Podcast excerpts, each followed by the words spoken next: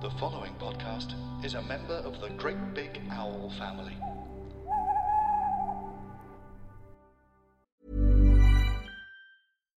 From the gas pump to the grocery store, inflation is everywhere. Seriously, make it stop. Thankfully, there's one company out there that's giving you a much needed break. It's Mint Mobile. As the first company to sell premium wireless service online only, Mint Mobile lets you order from home and save a ton with phone plans starting at just $15 a month. All plans come with unlimited talk and text, plus high speed data delivered on the nation's largest 5G network. To get your new wireless plan for just 15 bucks a month and get the plan shipped to your door for free, go to mintmobile.com slash switch. That's mintmobile.com slash switch.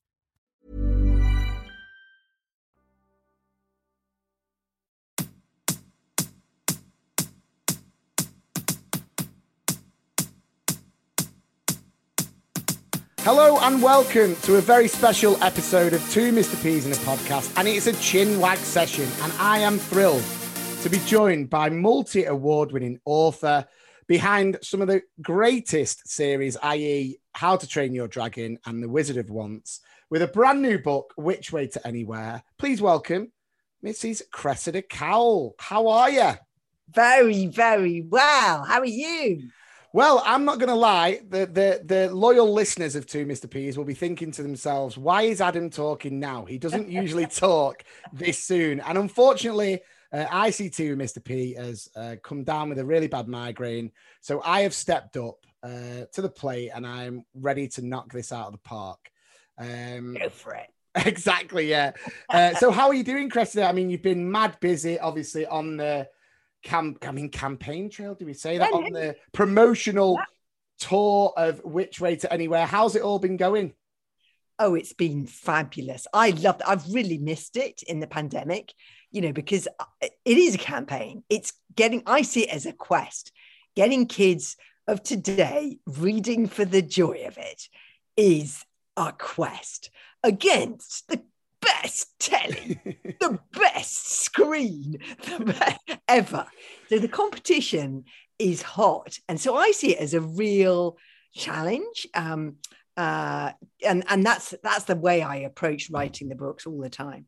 Um, uh, so going on the, on the campaign, kind of going on the, The campaign trail. it is a campaign. It is a campaign. It is a campaign. I'd vote for you.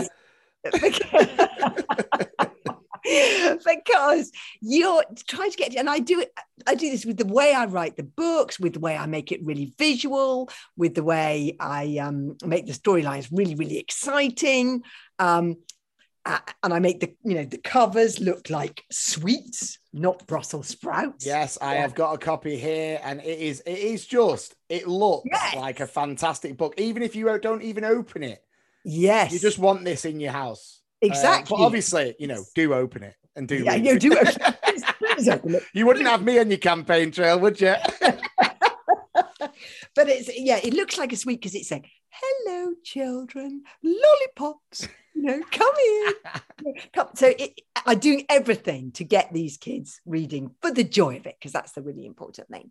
But a really a big part of it is is is going into schools and doing talks at festivals because a kid is often much smarter than their reading ability. This is what i find.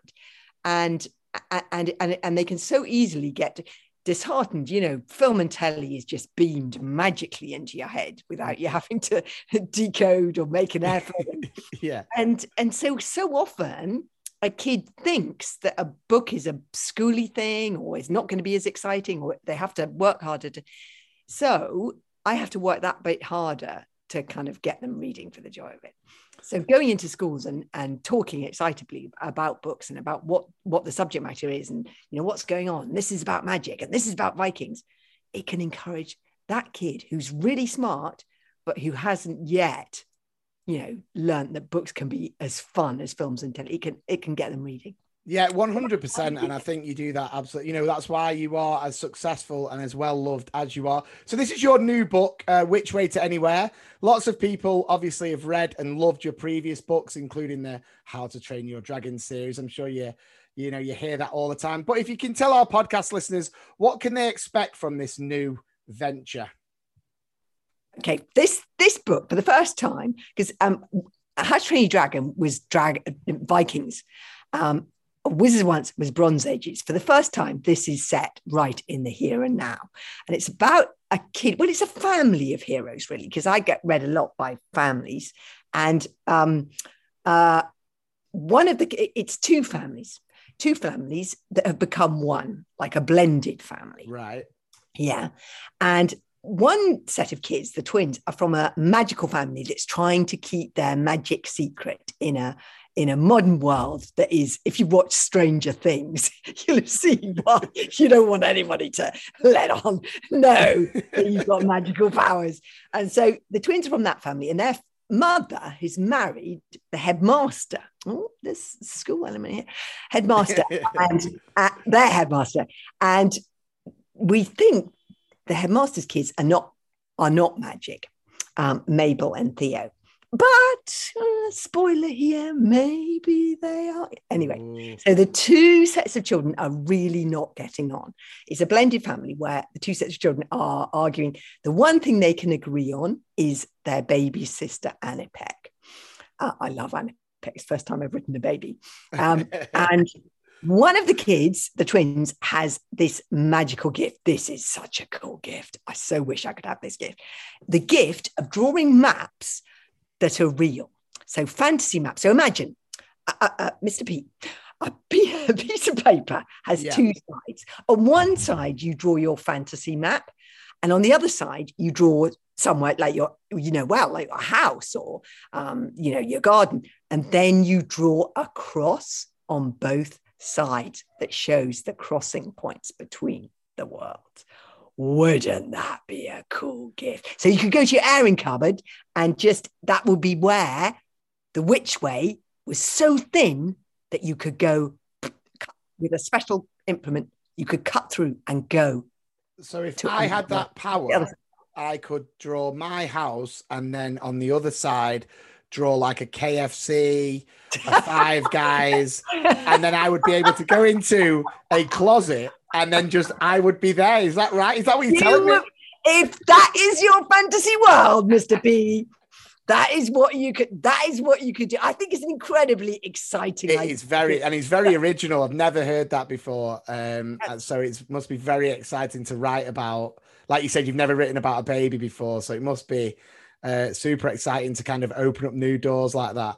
Yes, and the, and the adventure starts when just a because of course that really cool gift I mean, bad people, it saves so much time on space travel because these worlds are on the other side of the universe. Yeah? yeah. And yeah. And so much time, you see, I'm in a practical, but so much time and much so bad people are going to want to get the kid who has the gift. Yeah. And when this substitute geography teacher, there's a lot of teachers in this. Book, I know, yeah. Substitute Geography teacher who happens to be posing as a geography teacher is in fact an alien, uh, turns up and Kit steals Annipeck and the, the the alternative atlas, which K2, the kid has been has been making. The two sets of children have to join together to rescue her. So that's how the adventure starts. Well, I mean, if you're not if you're not sold by that, I don't know. I don't know what else would do it. I mean, if that was on your campaign trail, I'm sure the ballots are full. Um, but so it did go down well. it did go. It did go. Particularly, I started talking about the you know cute little malfunctioning robots and the enchanted toothbrush family, and they liked it. They really liked it. And I'm sure there'll be children who will be thinking, uh, reading this and thinking I think some of my teachers are aliens. I mean, surely that's that's going to be opening up. You know, I'm, there'll be a point in time where we hear from a staff member who loved your books and they say, "Got called an alien again today." no, well, I think they guessed that Cyril Sidewinder is an alien because he starts marking the books by sort of chewing them. So I think unless, unless oh, is that is that a sign of being an alien? Oh no, chewing the books in the staff room, then that's the sign, Mister. Right, we'll we'll keep eyes out for that in the staff room. So K2 O'Hero is just one of the incredibly named characters. Uh, there's also his sisters. Is it Izzabird? Izzabird. Izzabird. Yeah. A bird. So where do you get the ideas for the names from? I'm always fascinated because I always think, you know, you, you, you, you're gearing up when I was a child writing stories and I'd think, yeah. right, what can I call them? And straight away I'd use my own name because I couldn't think of, you know, you get put on the spot and you're like, oh, I'll just call him Adam or Alan, which is really close to my name. Or you'd use like family members. Like, how do you come up with such original names? That's, yeah, it's, actually started with How to Train Your Dragon because I do masses of research to make the fantasy feel real and also to give me ideas for stories. And so I do loads of research. I mean, I do go off, you know, it may be that Vikings didn't really have dragons. you know, that could be, it is possible. But um, uh, the research gives me ideas. And Vikings really did have extraordinary names. So the uh, Magnus Barelegs and Ivar the Boneless. And you know that they're just incredible names. Yeah. So that's when I started calling, you know, the baggy bum, the beer bellies, one of the one of the Vikings, one of the older Vikings, and I started using names that kind of describe the characters. And it was also because I was playing games with language. I was really interested in. That's why I think that's why I'm on this quest to get kids reading for the joy of it. Not only because you know I work for loads of literacy charities, so I know reading for the joy of it. it all the research shows that is what has the key, the two key factors in a kid's later economic success are one, parental involvement in education, two, reading for the joy of it. Yeah. And so that's really interesting. And yeah, I've always found that really interesting. And and and yes, and it cuts across all socioeconomic backgrounds. And that should be such a great stat. But how do you get kids reading the joy of it? And one of the reasons I think reading has such big educational and economic benefits is because, and why it's a medium we can't lose is the words. It's the words. You know, film and telly are not word mediums. So, so um, whereas books are. So the more book words a kid has, the more you know the, the kind of more intelligent, smarter the, the thoughts yeah. they're to be able to have, because words are the pathway of thought, as it were. So it all makes sense. Yeah. Um, and that's why I play a lot of games with language because actually kids are natural. They love poetry. They love rap. It, it's trying to tell kids it's not not don't be intimidated. It's not any different from those other things that you love, like you know, music or you know, rap or poetry. Yeah. Or, yeah. Well, I, that's I mean, why I play games with language or make up the language of Dragonese or there'll be there'll be teachers and school staff up and down the land who will be you know such huge fans because we are seeing that reading is a huge issue and and if you've got those you know parents and and carers who actively read with their children and get yeah. their children reading for pleasure, it does affect their results later on and, and things like that. So, you know, it's so refreshing to have someone as successful as you are who is continuing to to make that your mission uh, to get children to read. So a massive, massive well done uh, with that. And you can tell from your writing that you just absolutely love your work. So what what where do you find your main inspiration? Like what gets the creative juices flowing with Cressida Cowell? well, I mean, it sounds so unlikely always, but I, am it's it's real life really. I, I, mean, How to Train Your Dragon is very autobiographical, for instance. I mean, I which sounds crazy if you if you read it, but I, I, I, read I grew up in London in a house without a garden, but um because that's where my dad's job was. But he was an environmentalist. He was chairman of the RSPB, you know, which looks after birds and everything, and um, uh, after he retired, he was chairman of Kew Gardens. So what that meant, he was an environmentalist. So his heart was in the wilderness.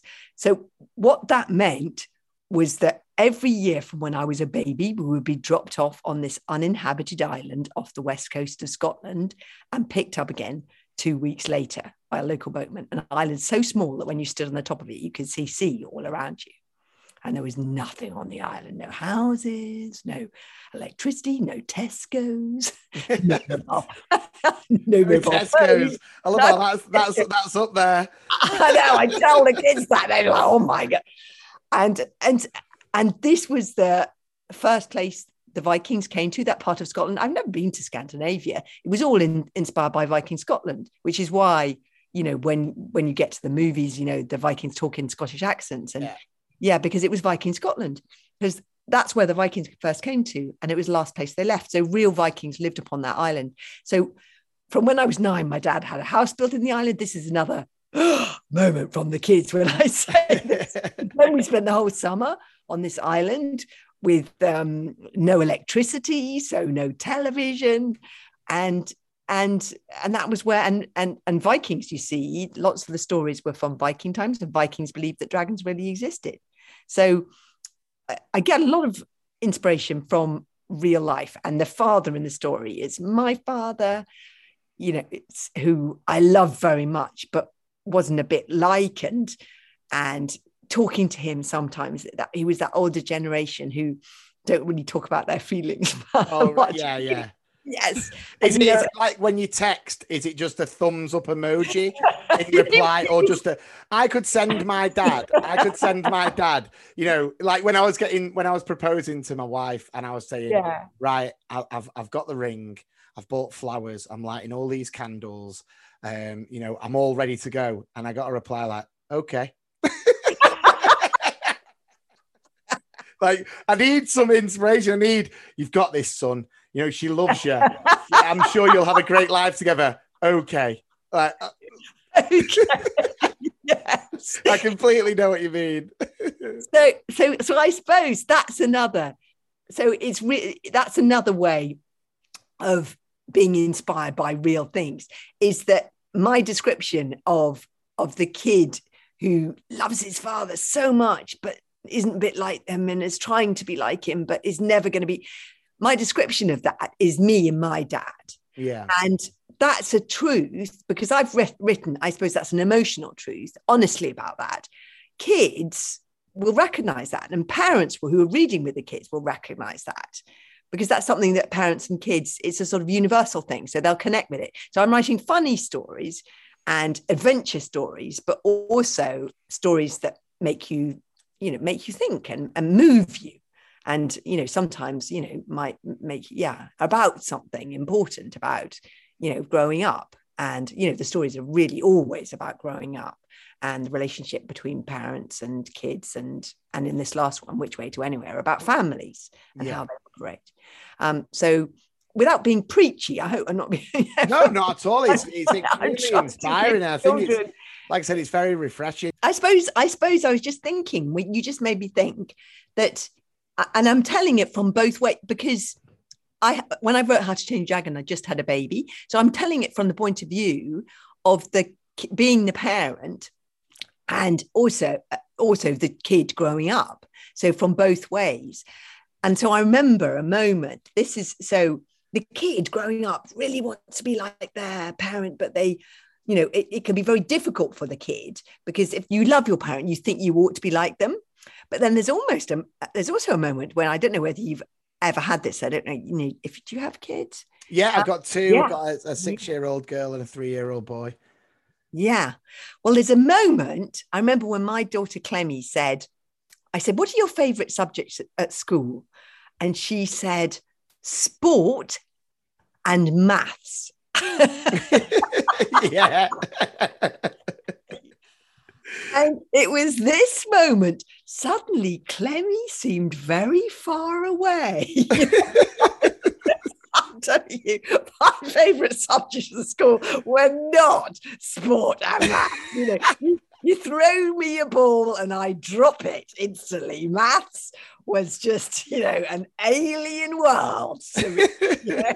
I never said it because you're not supposed to say that. But anyway, but that's the thing. That's why I think sometimes parents, we want our kids to be like us. And we don't, it's not because we, you know, we, you know, we want them to be little clones of us. I think it's because we want we to be close to them. Yeah. And suddenly when Clemmy says something like that, she seems very far away. It's like Yeah. it's like looking through the other end of the telescope. You know, it's like Fiddler on the Roof when suddenly you look at your kid from very, very far away. And um, and and so I think it can be difficult for the parent. And then you have to shake yourself and say, you know, no, okay, now I have to find out a lot about maths Yeah, yeah, yeah. and about netball. I've got to learn how to catch. I've got to learn how to catch. Yeah.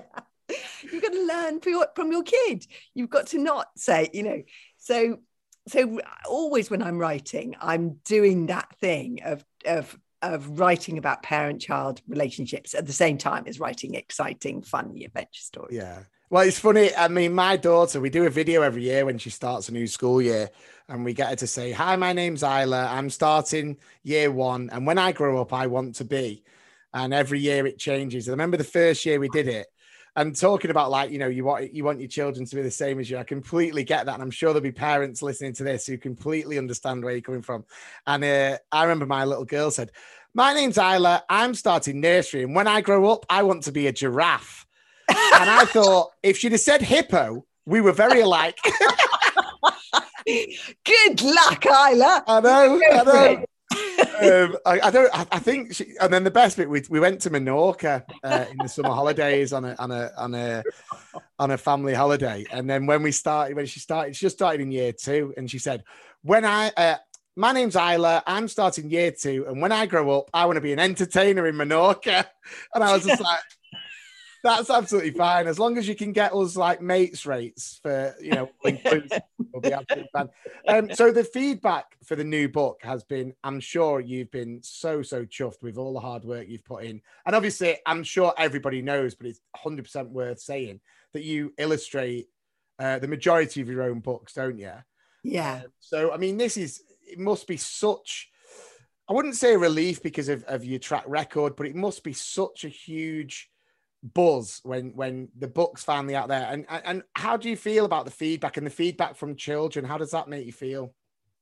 that is that is wonderful and you're right it is it is nerve-wracking because it you know both how to train Your dragon and wizards of once really went down well you know with both the kids and the parents and the families and and and so it is a real oh it, it is a relief because you kind of think i mean you have to write you have to write what you think is funny and what you think is you know moving you have to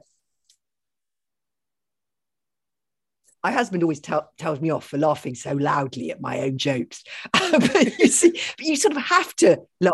You have to make yourself laugh. You have to sometimes make yourself cry when you're doing it. Uh, because always, how can you make somebody else laugh or, or Yeah. cry or, or think or whatever? But it's still with a new world, with new characters, it's still nerve wracking because you're thinking, are they are they going to love it as much as the last one? Are they going to love it? And and and that's why you're writing and you're you're wanting to get those kids saying oh you're waiting for book through two and you know and so it's just a bit nerve wracking when you when the first one gets out there you think Yeah.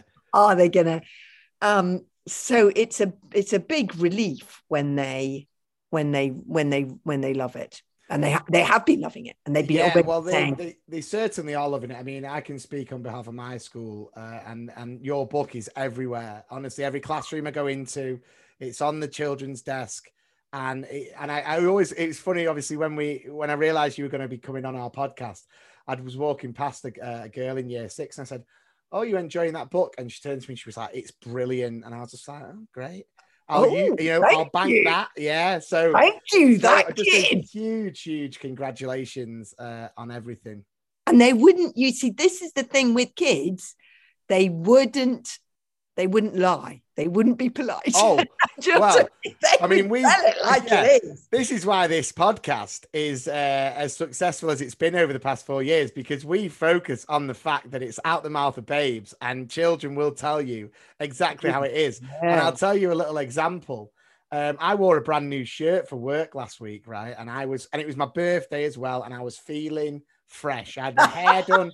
I had my hair done. I thought, you know, I was, I was looking good. I was feeling good. I was strutting my stuff. I walked yes a class of six-year-olds, and one little girl said, uh, "Mr. P, do you have a baby in your belly?" and I just went, no, and then just walked walked off. And I thought, I Oh, can't believe that's just happened. Yeah. So you're absolutely right. I could have easily walked past and gone, Well, how's that book? Uh, I've only read one page, but it, it- you know, it's, it's clearly a book. Um, you know, as soon as you start, like at the old Pringles, as soon as you pop, you cannot stop. So huge, huge congratulations uh, on everything. So what what's next? What's next for Cressida Cowell? Because I did want to ask you because I'm always fascinated. We've had we've had quite a few authors um, on as guests on our podcast uh, throughout the last few years, and and they always say that their kind of ultimate goal is to is to have their book made into a film, and obviously that came that came true for you in um, 2010. Am I right in thinking How to Train Your Dragon came out the film? That was the first one. Yeah. The book, the book, your book was 2003. Yeah. Oh, you see, I've done my research. I'm not Yeah, bad at. Very impressed. Very impressed. So what was what was that feeling like when when obviously you heard that DreamWorks Animation were interested in and and that kind of the ball got rolling on that? Was it was it your dream? Was it a dream come true? Was it was it just something you thought, oh well, this is this is amazing, or you know, was it because I could just can't imagine I would look. You know, I, I'm a massive fan. I have to say, I'm a huge movie movie buff, and, and How to Train Your Dragon movies are are fantastic. I mean, Thank of- you. Of um animated films. I mean, they are top draw, they're top tier. Yeah. Um, They so really how how did it how did all of that feel when it was all kind of going off? The thing is, I I didn't set out to to do. I, I love film. I I love films and telly as well, even though I'm writing books. Um, I love films and telly. It's just that I think that that books are a medium. Films and telly aren't under threat. You know, kids are still still watching films and um, wh- whereas books are. And I think it's a Yeah. medium we can't lose because. Um, uh, so that, that's why I'm a book writer. So I didn't write them to be made into movies, but I I, I went to art school. I, I um, studied English at uni, but then I went to art school. So I am really very balanced as a as a writer of stories, but also an illustrator. So it was probably, even though I didn't write them, I worked them. I wrote them really. Everything about it was designed to get kids reading. That was what it was all about. And so it was all about, you know, kind of scratching it through with illustrations so that the kid who is maybe dyslexic or has a reading difficulty has a payoff, you know, and and, and so that you know, because often kids with a reading difficulty are really smart, and you know, um, uh, so this was all my thinking, and I put in the Dragonese to make them laugh, you know, the made up language which they can talk to, um, but all of it was just done to to get kids reading books. Yeah. So I wasn't really thinking about movies at all.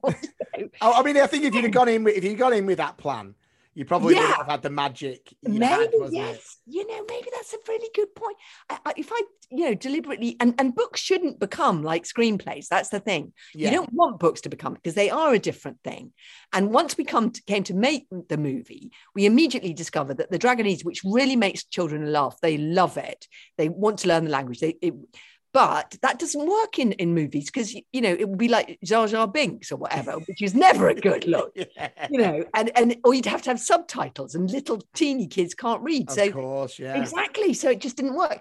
So, but it was really interesting because even though I hadn't written it imagining at all, it be, I immediately got masses of film and telly interest, you know, and I can't pretend.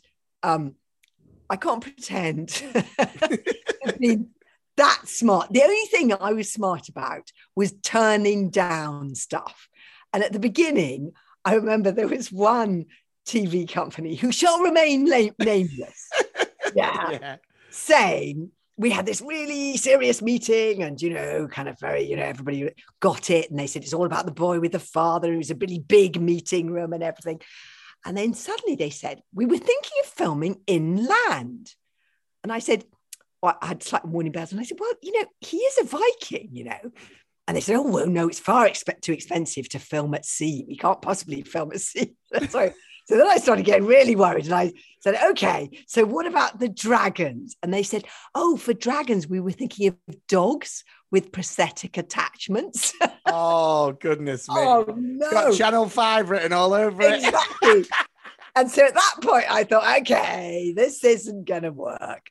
Yeah. So, um, because you know dragons have to be wonder and they have to be amazing Yeah, amazing. definitely. Yeah. Um, so then when DreamWorks came along, I thought, well, they can really do it. And they've got the artistry and because you've got to have that sense of wonder. Dragons re- represent wildness and the amazing wonder of the natural world. And it, you know, I thought they can do it, but I never thought they actually would do it yeah. because loads of books get optioned, but nothing happens with them. So it just kind of, and it was in 2003. So they just started, you know, getting more and more serious about it. in about 2008, I started thinking, hang on a second, Yeah. I think they really are going to make this. Yeah. They've got Gerard Butler on board. What's going on? I know exactly. Gerard Butler. Oh, but it wasn't just. Oh, it really was.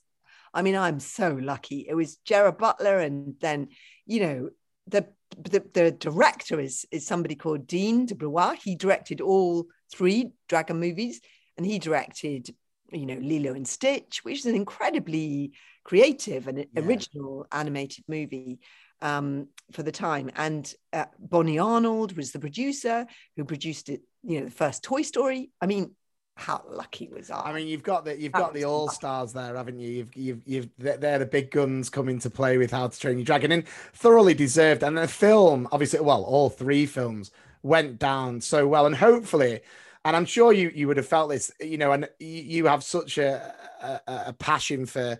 You know, what- everything you do is to get children to read, read for pleasure, how important it is. And I think everyone can agree with that. Hopefully, you know, the millions upon millions of children who have watched the movies will discover that they actually came from an amazing book series and then go Yes. back they do. to That's read. the thing. That's Yeah. the thing. They do. They do. And and they, you know, I get so many kids, and it, that's what's lovely 20 years down the line. And that just makes all the hard work. That's why you do it, is when the kids, and you will get this as a teacher as you go through your career. You will eventually you will get kids who say, you know what, that made the difference. I actually I got a year three. This was so nice. I got a year three teacher in one of my school's events recently, and I can't remember whether he he might have been a Mr. P. I don't know. Anyway, he was big guy, you know, rugby second row kind of big. Well, that does sound like a Mr. P. Like a Mr. P. He was a big guy. And I looked up at him and he said, You, he said, you were the person. He was now a year three teacher. And he said, You were who got me that your books got me into reading when I was in year three. And I was just looking at him when I was in primary school. I was thinking, and it's one of those moments when you just think, oh, that is means such a lot. And y- you guys will get this as teachers as well, because I can remember, I can remember every book that an adult read to me. yeah. Um, I, I, I can remember, and every teacher who read to me, you know, I had a, I had a wonderful teacher in year three called Miss Mellows, which sounds like I met, you know, it sounds like Roald Dahl, Miss Honey. I beg your pardon yeah. yeah. But Miss Mellows came in and I had terrible spelling. My handwriting was terrible. And that, so I didn't have very much confidence because I thought it was all about the handwriting and the spelling. And Did you have a pen license or did you not achieve a pen license back in the day? I mean, I don't think they had pen licenses back, but I would not have got, I was messy cressy, I was known as. I was- Oh, really? I was- yes, I was, I was really disorganized, often in trouble. And Miss Mellows came in and she gave me this special book. I mean, she read to us firstly, and I can still remember her reading us uh, books aloud. And she read, uh, she gave me a special book where I could write whatever I wanted, and the teacher couldn't mark it in that one book just for 15 minutes. And the handwriting didn't matter. And and in that book, I look back, I've still got it somewhere. I started drawing like the little sprites and the magical things that later turned into Wizards of Once, or I started drawing dragons, or and that was where I learned to enjoy dragon, you know, enjoy Yeah, that's absolutely amazing. And do you are you still in touch with Miss Mellows? Is she still? I've never, I've never. uh, well, If Miss Mellows is out there, if she's Oh. listening to this podcast, please get in touch, Miss Mellows, because you changed a little girl's life. And if you know, and she probably changed lots of people. Yeah. She was that imaginative, that teacher, that one teacher. What you do can not only change, well, it changed my life. And then it changed, you know, then I wrote these books that were then made into movies that enjoyed Yeah. so many children. And then there are jobs in that. And what can happen with just a kid writing for the, the joy of it? And you wouldn't, if you read that, Mr. P, you would not think that this kid, you know, if I, that book was Yeah. it wasn't like there, there was no wow words or you know i was actually often copying just writers i liked or and it was still really scribbly. You wouldn't there was no evidence of a future children's laureate in the making that book. Yeah. Just opening the book, see, and just going, this person's going to make it big. no you wouldn't. no you would never. But what was happening was something that you couldn't see. What was happening was that i was learning to write for the joy of it And that's just, there's that's so important. value. Yeah. the value in that. And so I think what you guys do, what teachers do, is just and and children won't necessarily tell you at the time because they don't, you know, they don't always tell tell you. There's a there's a lovely quote from a, an author I love, called uh, Garrison Keillor, who says, "Nothing you do for children is ever wasted. They may seem not to notice you, hovering, averting their eyes, but nothing you do for children is ever wasted." I absolutely love that. That's brilliant. A lovely quote. But it, well, I mean, if Miss Mellows or anyone who's listening to this knows of Miss Mellows, what school was it? It- Can you say what school It was, yeah, it was called St Paul's. It was called no, it wasn't. It was called Bute House. Sorry, I was thinking of my second secondary. No, it's called Bute House School in So London. Miss Mellows at Bute House, you have you have you are the reason for a you know multiple award-winning series of books. I'll tell you honestly, uh, if if Miss Mellows ever hears this, she, it will, I'm sure, just be such a, a you know an amazing thing to hear. I mean, I love nothing more, you know, when children who I've worked with come back um, and you know they're adults. And I saw one, I saw a, a child recently. I was trying to say a child, a man now, um, who I'd who I'd taken to football competitions because I do a lot of the school sport. And uh, he came to me and he just said, um, that tournament you took me to, that Man United tournament you took me to in year six, he was like, I still think about that regularly. And he's Oh. like, he was like 20. And I was just like, you know, so do I. So do I, because, you know, like you said, everything and, and, and teachers and school staff are truly amazing because, you know, uh, we always say this sometimes in for the general public, teachers and school staff can sometimes get a bad rep and, you know, they only work from nine till three and they, they do this and they do have all, the- Yes. have all the holidays. I know it's, it's stuff, it's stuff that drives people up the wall. Um, but when you get, you know, every teacher and school staff, they are in the job. They're certainly not in it for the pay. I can tell you that for free. I mean, it's tougher than ever. It's it's purely for the joy of working with children and to try and make that impact, make memories, um, you know, inspire and and and basically unlock that potential. And it may not be, like you said, it may not be. You know, you might not be uh, the best handwriter or the best speller, like you said Mhm. yourself. And but if you could just guide them towards something that they might show a passion for, it, you know, it could be art, it could be singing, it could be dancing, it could be anything. Um, and, and yeah, it's so lovely to hear you say uh, how what a special part of uh, you know your journey, uh, Miss Mellows was. So Miss Mellows, I mean, that's a mission for this chinwag. If we can, if we can locate Miss Mellows, uh, it would be absolutely brilliant. But we are uh, an educational podcast where, ironically, you know, you never learn anything, especially from me. but we'd like to know a bit more about you. So, what what would you? So, if you've touched upon, you know, you weren't the best speller, you, you um, didn't have the neatest handwriting, and to be fair, that I think that's a, that's the majority. I think spelling's tough. You know, when you look at like, look at take the word knee. I mean, why is there a K there? Do you know what I mean? Why is there a K there? Um, Yeah. I had a I had a friend actually who used to um he was a Cockney, we call him Cockney John, and uh, he was the first teacher I ever worked with as a teaching assistant, and um, he used to do spelling tests, but to try and help the children, he'd go, "The word is knee. I hurt my knee on the playground. the word is knee." Just to try and sound out for them. So, what were you like? How was your school journey? Well, I was in trouble a lot at school. That surprises me.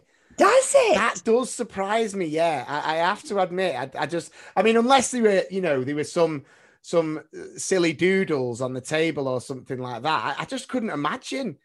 I know it's really interesting, isn't it? Because uh, not with every. Well, no, actually, he was. I was in trouble. it's interesting because I was really keen on learning. I was really interested in pretty much everything, even the subjects where I wasn't very good, like maths. I, I was a really, I'm just interested in stuff, you know. So I'm interested, I was interested in everything, you know, chemistry, biology, history, everything. I was interested. So I, I, I minded what they were saying. I was interested in what people were saying. And I loved a good teacher or teacher who was easily fired up, but I couldn't do, you know, it, this is, I couldn't do the stuff, the organizational stuff. Right, I couldn't do any of that, uh, but to a catastrophic effect. I mean, I had no idea, no idea what was going on.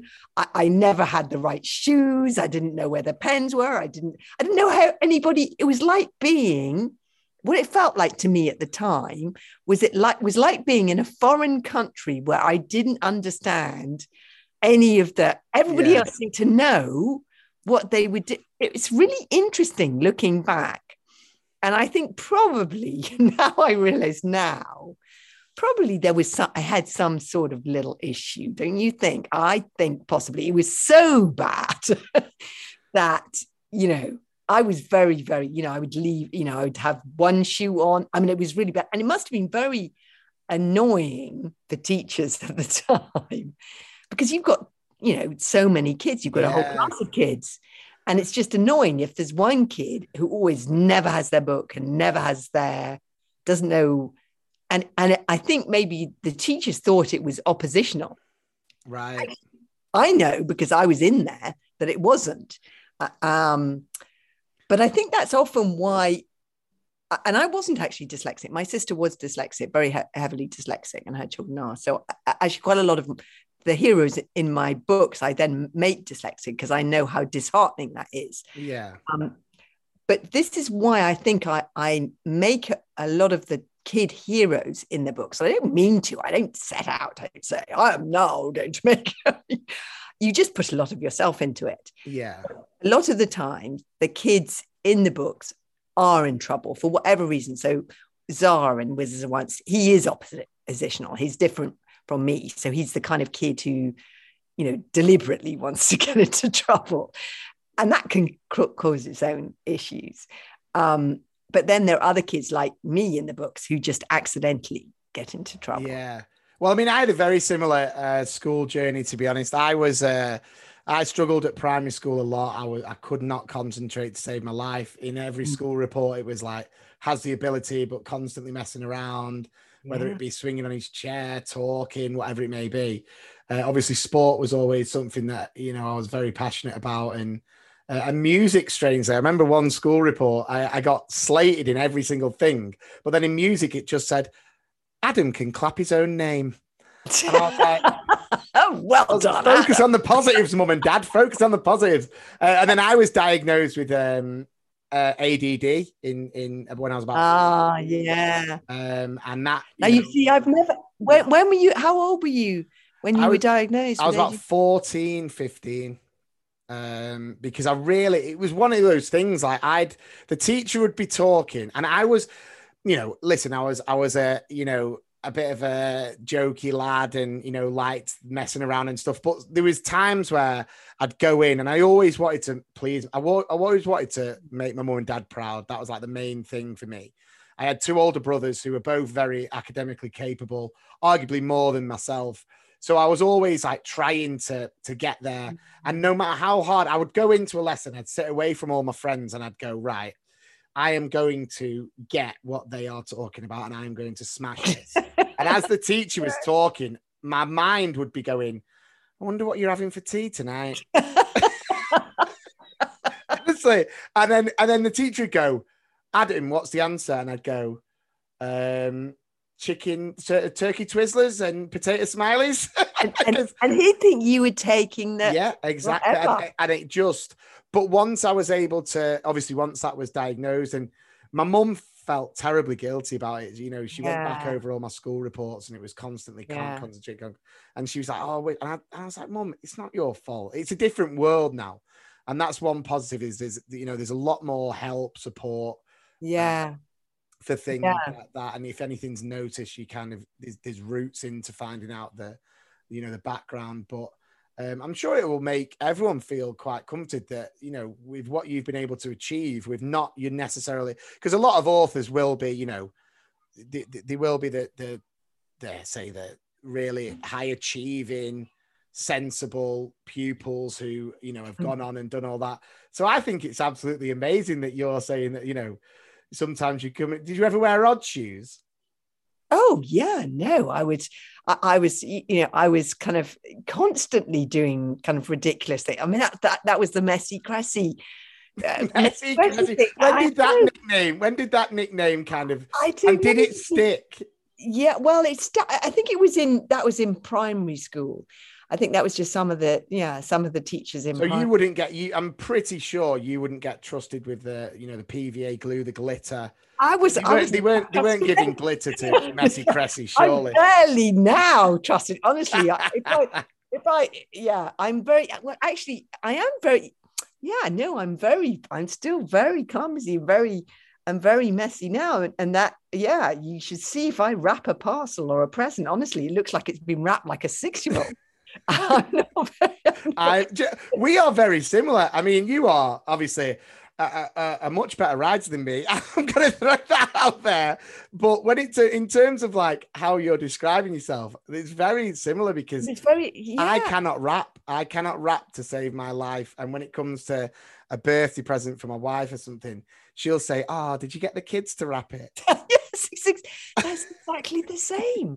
And and and and even with and and my eyesight isn't very good as well. A lot of my kids have the kids in the books, and again, I don't, I don't, um, because I, I do have, you know, I have um, uh, early onset cataract and various things I had, you know, which again people didn't really know at the time Yeah. um, and and so I often give the kids, you know, in the books, um, uh, kind of, and, and I don't mean to, but, you know, Wish has an eye patch, and and I d- it just comes out, and uh, K two has, you know, this thing where he has one dark side uh, uh, of his glasses and everything to correct a lazy eye, and.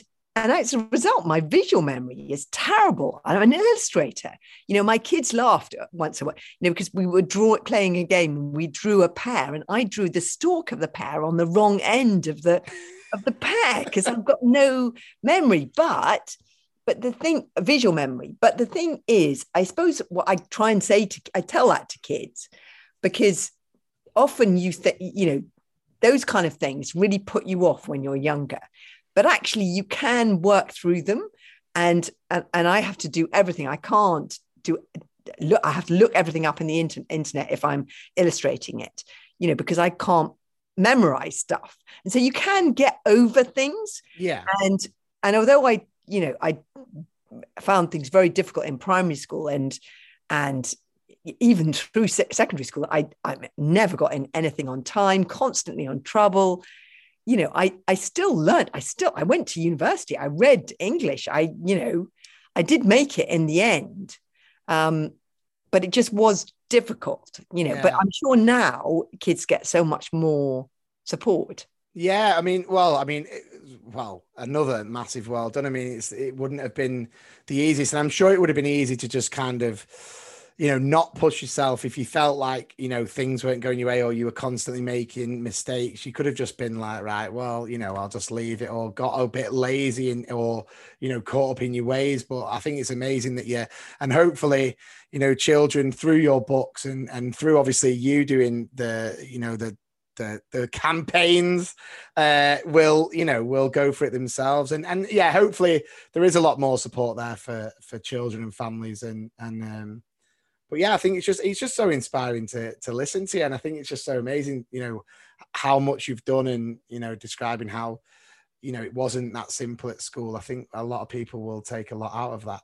Um, so I think I was lucky because I, d- I read a lot. I mean, I think maybe that's why I'm probably the w- reason that I was able was that I re- reads were books were real because if you read a lot, you can get over all of that.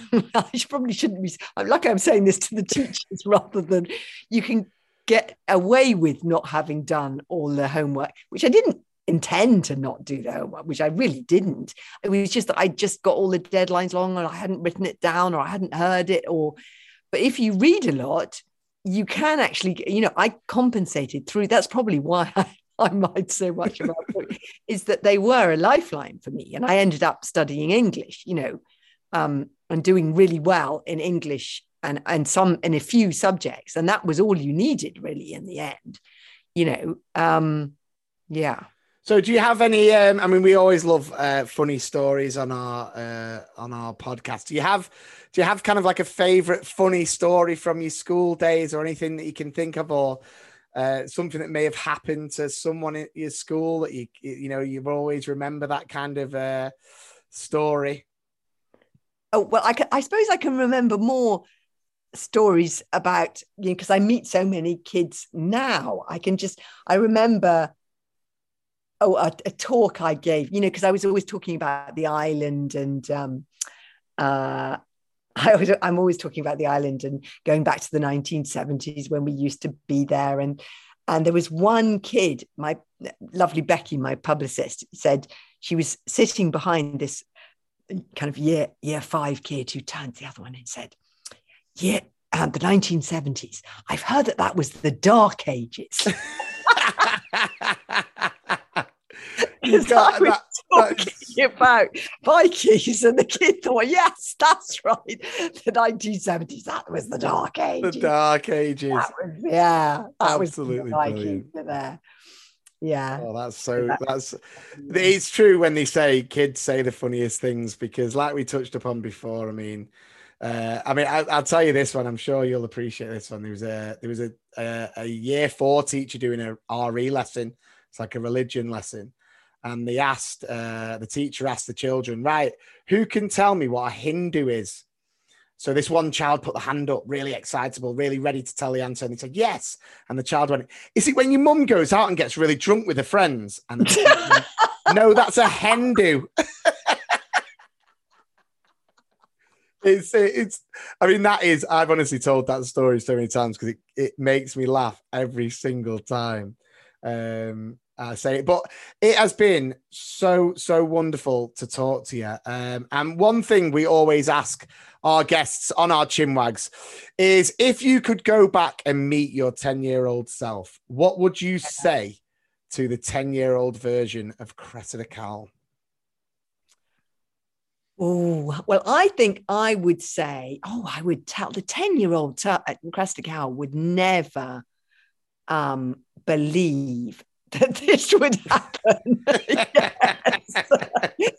so, because because you know right those book write, writers you know authors were my heroes Mm. so i would tell that 10 year old self you know this is what is going to happen and and and actually yeah there were t- there were a couple of things that were yeah because because even when i was little i loved books and i i i wanted to get even my i i, I wanted to get everybody like in my family interested in books as well and and so i would read the books that i loved to my little brothers and sisters and cousins and things like that just to get them um you know uh, and they would start laughing and then they would say one more chapter one more chapter Oh, that's brilliant. and I know. And I would tell that 10 year old self, you know what? You're still going to be doing that's what I'm still doing. That's what I'm still doing right now. And that's what I'm still doing. Because actually, I've said, you know, I, although it was tricky for me as a kid, I was very lucky. I was lucky because I had, I, I went to the library every week and you know that's everybody did in the 1970s and i had parents who could afford books and my school had a library.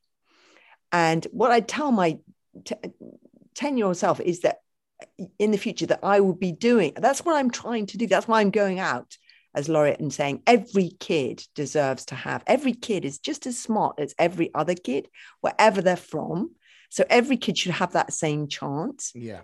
And so that's what I'm trying to do. I'm I'm trying to not only write stories and do what I always wanted to do when I was a kid, you know, and uh, I never dreamed that they'd be made into movies or anything.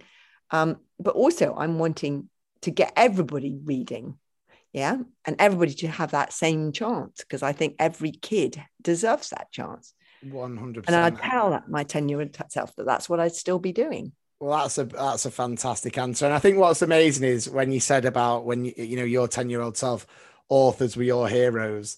The fact that now you will be many ten year old Oh. childhood heroes uh, uh, hero. Uh, I think it's absolutely amazing. And a quick one when you're talking about libraries, then Yeah. um, we had a story about a girl who went to sign up for the library, and Yeah. uh, they handed in the, the the form, and the librarian said, "Name of the father," and the child went, "And the son." And the Holy Spirit.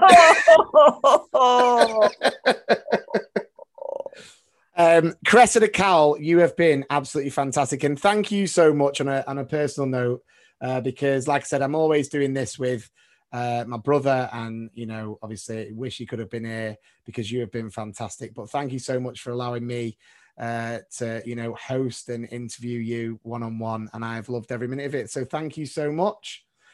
Well, thank you for having me on, for asking lovely questions. Oh, thank you so much. Yeah. And don't forget Which Way to Anywhere, the brand new book from the international best-selling author Cressida Cowell is out everywhere now and it is going down a storm. I'm sure the children at your schools will all absolutely love it.